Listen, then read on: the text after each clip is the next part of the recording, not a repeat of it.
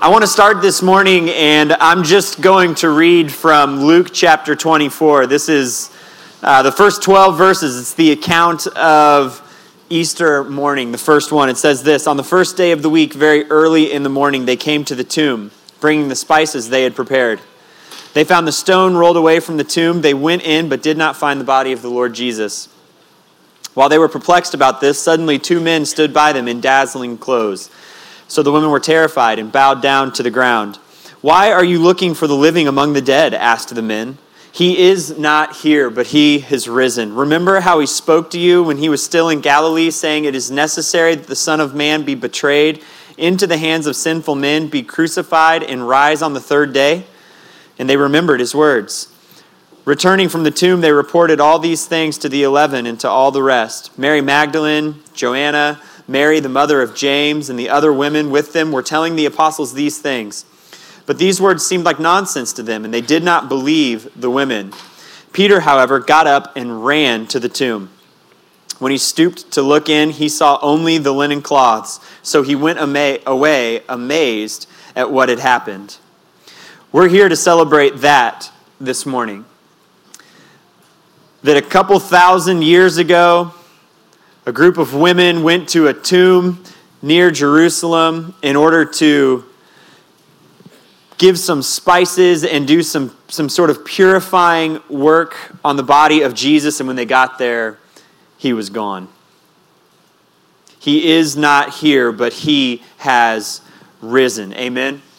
Amen. That is what makes Easter so spectacular. And we're going to talk about that moment, that moment of redemption. But we're going to do so this morning from a place that's maybe going to feel a little bit different. We're going to talk about that from the book of Zephaniah. So if you have a Bible and you want to open up to Zephaniah chapter 3, that's where we're going to be this morning. This is what we do every Sunday morning here. We celebrate Jesus, his death and his resurrection, his work on our behalf, and we do so from all of the Bible because all of the Bible points to, talks about, reflects upon his life, his death, and his resurrection. So this morning we're going to work from Zephaniah chapter 3. I'm going to pray and then we'll jump in. God, thank you for this morning. Thank you that there is no body in that tomb. Lord, that almost 2,000 years ago, Jesus' body was laid there on a Friday, and by Sunday morning, he had taken a breath removed those burial cloths, rolled that stone away, and walked out of that tomb in triumph. God, we want to celebrate that this morning. Lord, we gather together in order to make a big deal out of Jesus Christ, his death on the cross, and his resurrection. Lord, I pray that your spirit would move powerfully here among us. God, would you illuminate the truth of Scripture? Would you put your Holy Spirit at work powerfully inside of us to take that truth, have it applied directly to our hearts and lives, Lord, and then to live life in response to it, God. We pray this in Jesus' name. Amen. You may or may not know this, but every story that you've ever read or watched, every narrative that you've seen play out on a movie screen or on a television screen, or that you had to read for some class somewhere, or that you read just for fun, all of those stories can be fit inside six different categories. Literary scholars say that a good narrative arc fits into one of six categories. I won't go into all six of them, but one of them is what is technically referred to as rise, then fall, then rise. We would more commonly refer to that narrative arc as a redemption story. That someone rises up to a place of prominence, or they maybe start there, that something happens, some challenge, some obstacle gets in the way, and they fall, or they lose everything, or they get tarnished in some sort of way. And then the bulk of the story is about them struggling to overcome that, and then it climaxes in a moment of triumph or a moment of overcoming. That is a redemption story. We're incredibly captivated by these. In fact, I would say that the vast majority of the stories that we interact with regularly have some thread of rise, then fall, then rise that's woven all throughout it. We see it not only in fictional stories and narratives, but we also see it play out in the lives of the real people that are around us. Let me give you a couple of examples. Just last month, the University of Virginia men's basketball team won the NCAA college basketball tournament. It was a moment of incredible redemption. A year ago, they went into that tournament as the number one overall seed, which meant they got to play the least good, um, I hesitate to say worst, the least good team in the NCAA tournament. And they became the first one seed to ever lose a game to a 16 seed. They went from the best basketball team in all of college basketball, which they were for most of that season, literally to the answer to a trivia question all over the course of about 40 minutes. Someday in the future on Jeopardy, they're going to ask who the only one seed to lose in the NCAA tournament is, and the answer will be the University of Virginia. And then over the course of this last season, they played their way back into a top seed in the tournament and then worked their way through the tournament and won the NCAA championship. And it was a moment of incredible redemption rise, fall, rise. Here's another one. Last Sunday, uh, near this time, I finished up in our third service. Usually, my normal routine after our services are over is to kind of just mingle around with the people who are here. But last Sunday, I got done. I gave my microphone to Gary. I ran out that door over to my office, grabbed my stuff. I got in the car. I called my wife. I said, Do you have it on? She said, I do. I said, Will you give me shot by shot, play by play? Because I'm on my way home. And if Tiger Woods wins, I want to watch it live. It's a redemption story. For almost a decade, most of us can remember watching or at least hearing about Tiger Woods just running absolutely roughshod over the best golfers in the world. You tuned in over the course of a weekend not to see if he would win, but how much he would win by. And then he lost everything. Some of it was his own fault he brought it upon himself. Some of it was outside of his control and it was due to injury. And then last weekend, he had his moment of redemption. He makes that final putt on the 18th hole there at the Augusta Golf Course, and he wins the Masters. Rise, fall, rise. That is the redemption narrative arc, and it's captivating to us. We're here this morning to celebrate a redemption story. And for as much as I loved watching the University of Virginia or watching Tiger Woods, this redemption story puts every other redemption story absolutely to shame.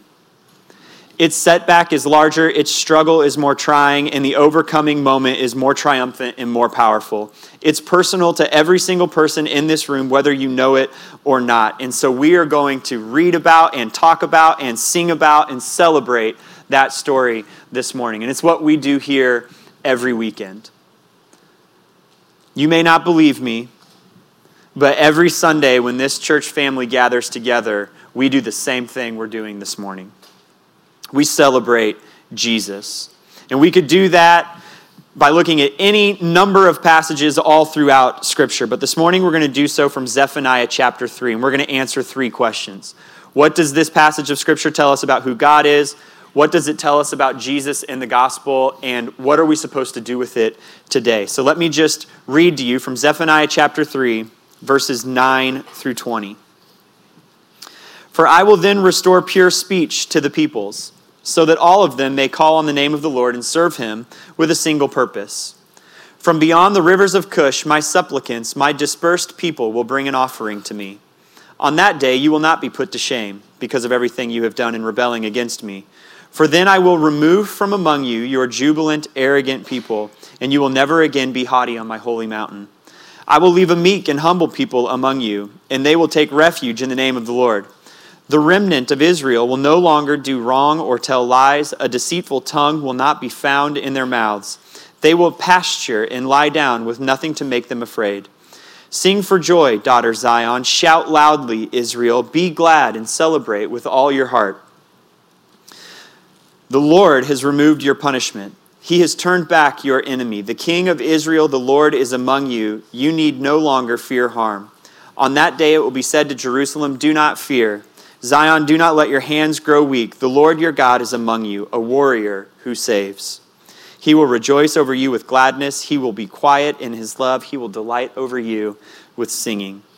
I will gather those who have been driven from the appointed festivals. They will be like a tribute from you and a reproach on her. Yes, at that time I will deal with all who oppress you. I will save the lame and gather the outcasts.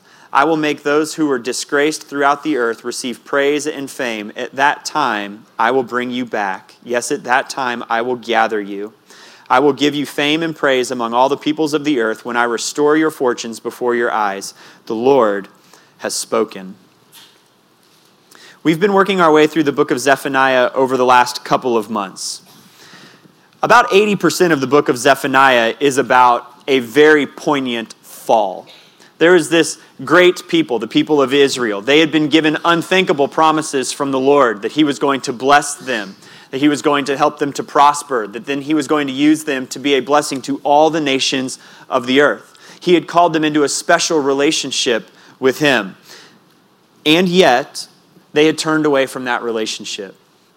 They engaged in the sin of what we call idolatry. They worshiped something else as God instead of the Lord, Yahweh. And so, because of that, through the prophet Zephaniah, the Lord says that there's this day of the Lord that is coming. And it's coming because of Israel's sin. And the day of the Lord entails two things. Most poignantly, it entails a wrath and a judgment that is fair and that is right and that is in response to Israel's sin. That day, the Lord says through Zephaniah, is coming and it's coming very soon. The day of the Lord, though, also entails blessing. That those who do return to the Lord and who have been faithful will be blessed, while those who have engaged in this sin of idolatry will receive judgment. The Israelite people were to have this exclusive relationship with the Lord, and instead they chose to invite something else into the exclusivity of that relationship. They worshiped other things. And so the Lord gives them a warning. A warning that's not meant to make them afraid or to cause them to cower in fear, but instead it's a warning that's meant to draw them back lovingly to the God who wants to live in relationship with them. We've talked about over the last few weeks that in any of the books of prophecy in the Old Testament, there's an immediate and a future fulfillment. The immediate fulfillment of this day of the Lord happened in 587 BC. The people of Israel living in Jerusalem were overtaken by an army from Babylon who swept in and then sent the people into exile. They lost everything. They lost all the prosperity that the Lord had built up from them or for them. They lost the land that they were supposed to live in. It was all taken from them. 587 BC. Rise, fall. There's also a future fulfillment to these books of prophecy.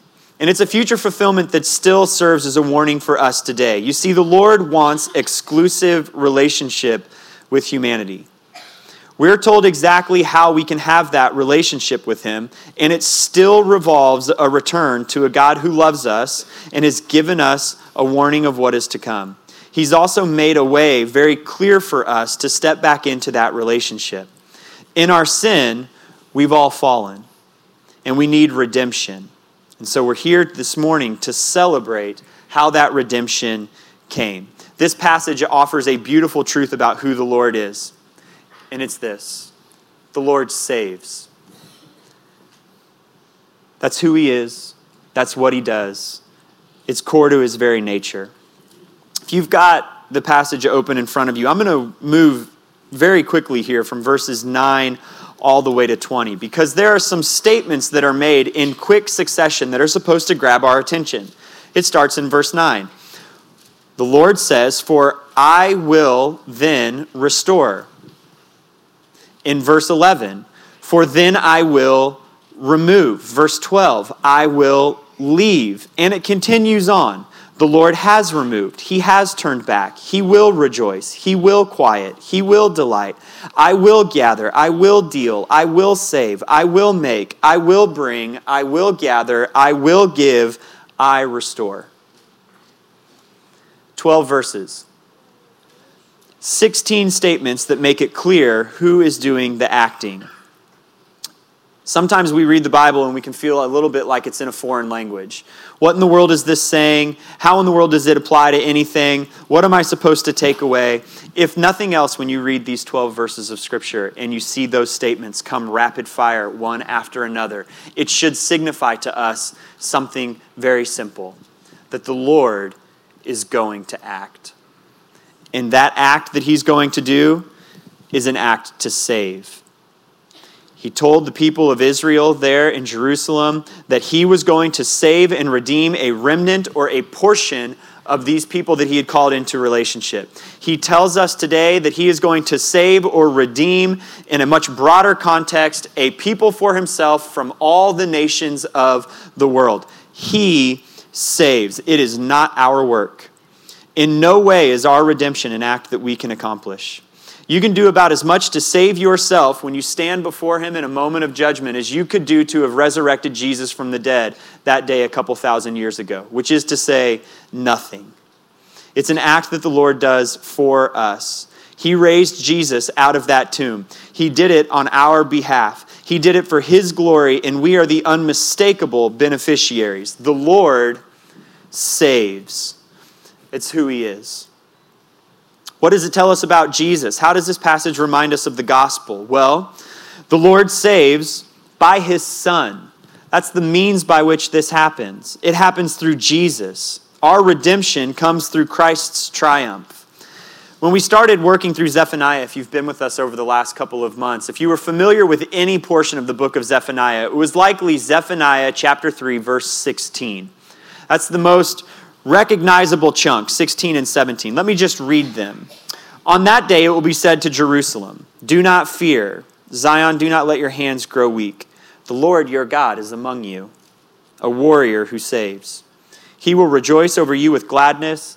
He will be quiet in his love. He will rejoice, or he will delight in you with singing.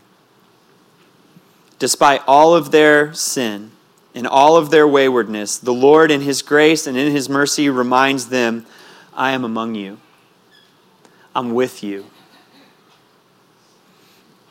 That reminder for the people of Jerusalem is the same reminder that He gives us today. And the chief means by which He has been among us was in His Son, Jesus Christ. Jesus is the warrior who came to save fighting all the power of sin and darkness with all the might of the sovereign God of the universe. There he was on the cross on Good Friday, seemingly dealt a death blow that's, that looked like it would put an end to any hope for humanity's redemption. And yet here we are today, celebrating because he walked out of that tomb and made an absolute mockery of the worst thing that Satan could deal out death. He was among us for one reason and one reason only, and that is to glorify God by redeeming humanity. He was sent by the Father for the Lord's glory and for our good, and he fought by giving of himself. Jesus rejoiced in doing the Father's will, and now he rejoices over all those who are his. It was his delight to accomplish the Father's will, even by going to the cross. And now we stand in awe and are quieted in the presence of his love displayed in the work of Jesus Christ on the cross. The Lord saves, and he saves by his Son. Micah Fries, who is a pastor and an author, he's got a commentary on the book of Zephaniah. He says this Salvation comes with a bloody price tag, but it comes with remarkable rewards. I'm going to walk through these verses because the Lord promises some amazing things to Israel. And they come right on the heels of the announcement of all of this judgment that's on the way that's intended to help them turn back to the Lord. And then he makes these amazing promises promises of redemption that are held out for them and are also held out for us. There are six of these in the text that we're looking at this morning, though I could certainly name more. Here they are. If you're a note taker, you can jot them all down, make your little chart. If they're not, or if you're not, just follow along with me. Verse 9 For then I will restore pure speech to the peoples, so that all of them may call on the name of the Lord and serve him with a single purpose. When the Lord redeems us, we get renewal. We're made pure. Our sin is forgiven. We are literally washed clean in the verbiage here of Zephaniah chapter 3, verse 9, our speech is purified. It literally means that we'll now address the Lord correctly with the right kind of awe and reverence and humility and dependence. Our purposes become purified. Increasingly, we align ourselves with His will. We seek His will instead of pridefully striving after our own and hoping that God might throw some of His blessings toward it. Renewal. We get restoration, verse 11. On that day, you will not be put to shame. because of everything you have done in rebelling against me. God not only removes the dirt and the dirtiness of our sin, but He also restores our dignity before Him. When we're redeemed by faith in Jesus Christ and we're saved by the grace of God, we no longer have shame before the Lord. We stand before Him with dignity. When Adam and Eve first sinned in the garden, they ate the fruit from the tree. We're told that before that they were naked and they knew no shame, or they were naked and they had no shame. And then they eat that fruit, and the first thing we see them do is hide. They dive into the bushes so the Lord doesn't see them. They string clothing of fig leaves together because their sin has revealed their shame. But one of the remarkable rewards of redemption is that no longer do we need to string fig leaves together in order to hide like Adam and Eve. No longer do we need to feel like we bear the weight and guilt of our sin before the world around us and the God who created us. We get restored, restored to dignity. Our life also gets reoriented. Look at the second half of verse 11. For then I will remove from among you your jubilant, arrogant people, and you will never again be haughty on my holy mountain. This is what he's going to do instead. I will leave a meek and humble people among you, and they will seek refuge in the name of the Lord. We get reoriented from a life of pride to a life of humility. It's impossible to stand in awe and silence at the cross of Jesus Christ and remain prideful and arrogant. You cannot peek inside the empty tomb and honestly think that you are still the greatest thing since sliced bread.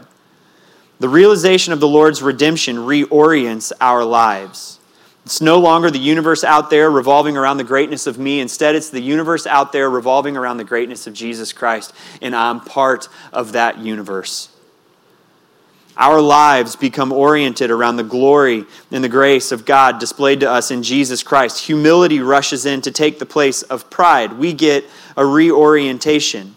Verse 13, we also get rest. The remnant of Israel will no longer do wrong or tell lies. A deceitful tongue will not be found in their mouths. They will pasture and lie down with nothing to make them afraid. Redemption brings rest. We pasture and we lie down. The text says something about there not being any more wrongdoing or telling lies or a deceitful tongue found in their mouths. What's that all about? Those are evidences of sin.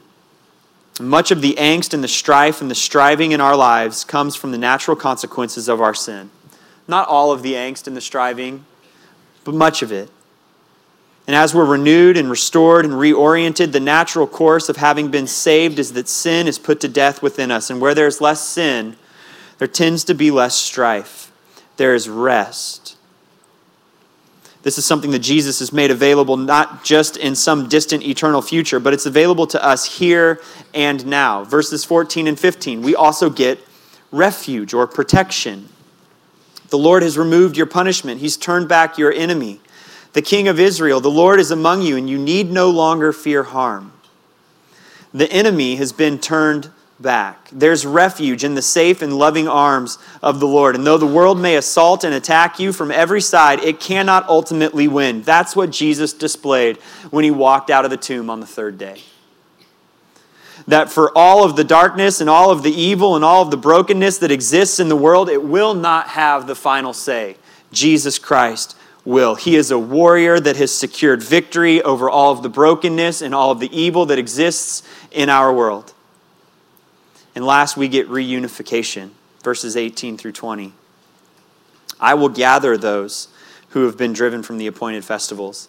They will be a tribute for you and a reproach on her. Yes, at that time, I will deal with all those who oppress you.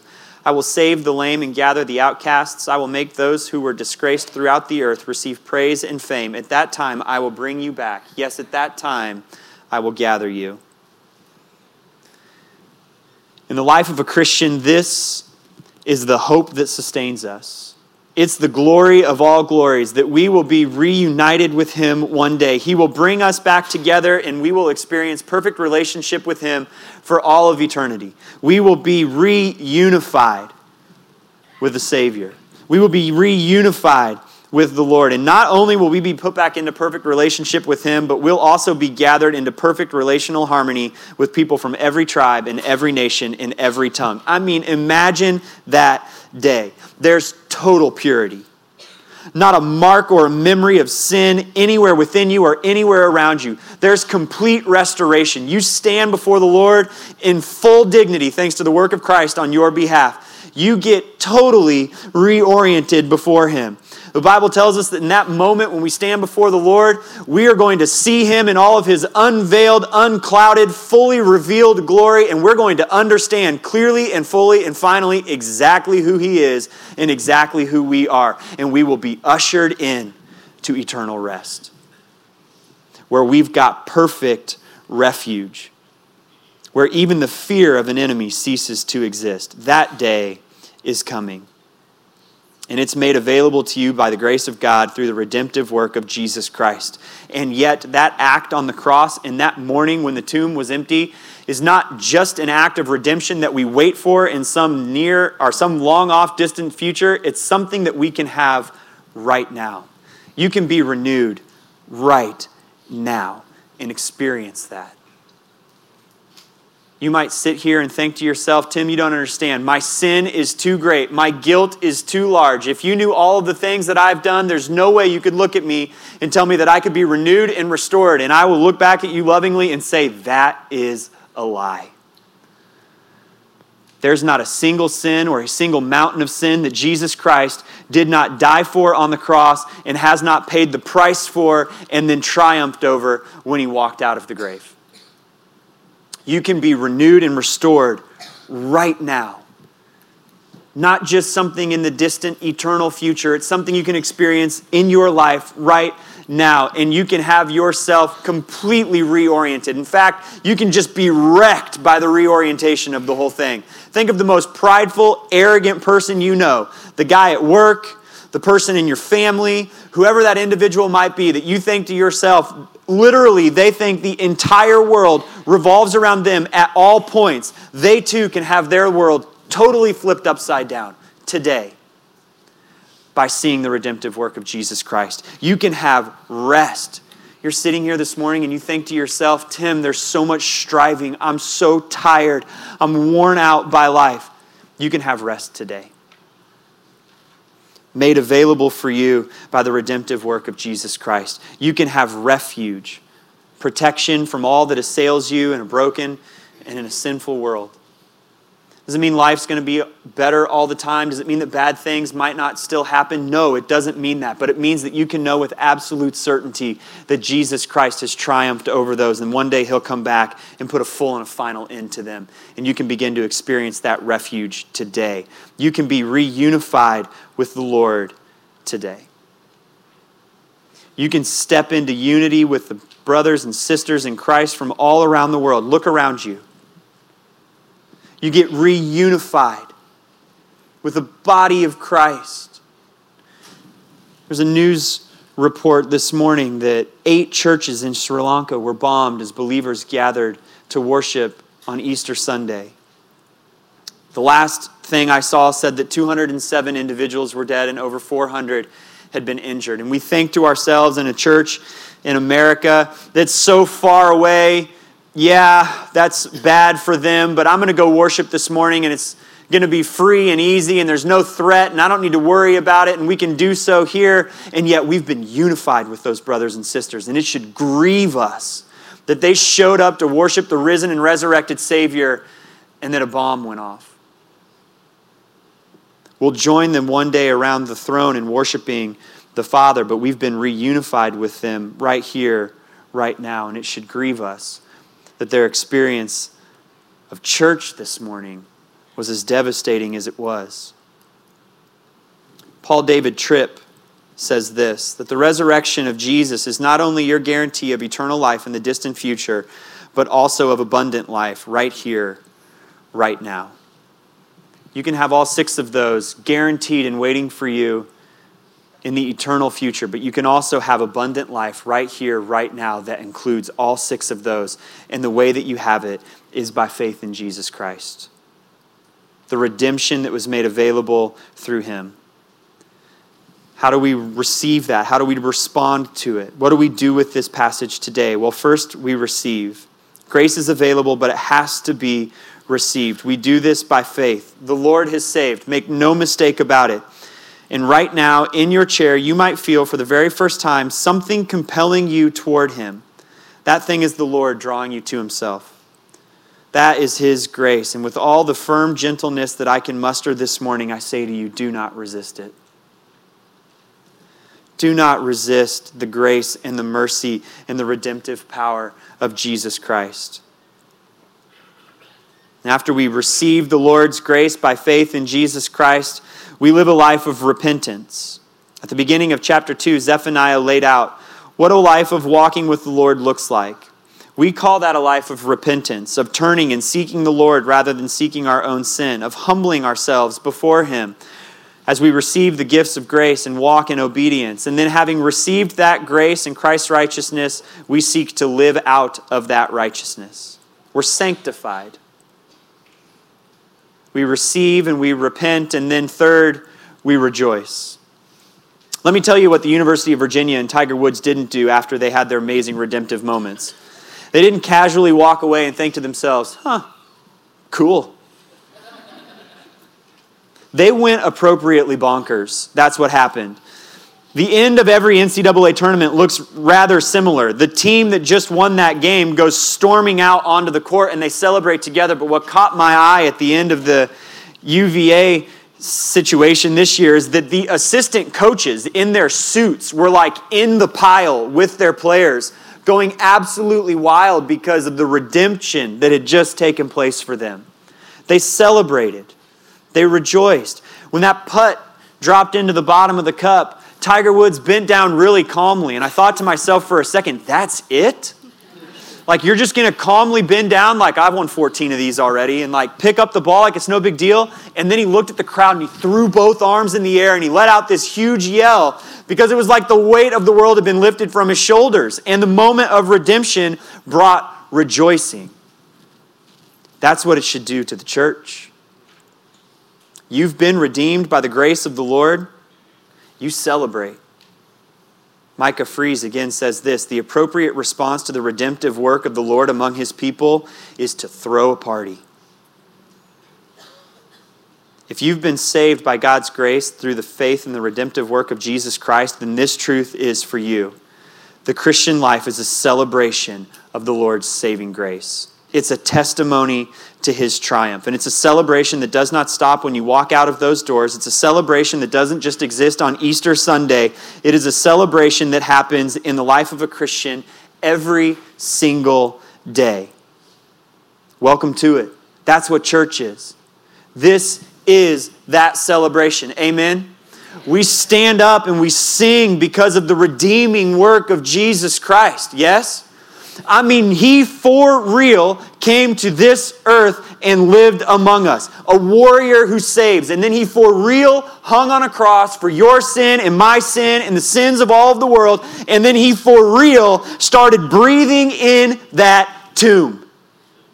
And he ripped off those burial cloths and he pushed that stone out of the way and he walked out of that tomb in ultimate triumph over death and sin and evil. And now we have renewal, we have restoration. We get a life that's reoriented. We have rest and we have refuge, and one day we'll be reunited with Him. And that is what we celebrate. And if you can't come up with a reason to praise Him for that, I don't know that you've ever experienced it. That is what Easter is. It's not something that we celebrate one Sunday a year, it's a perpetual state that we live in as Christians.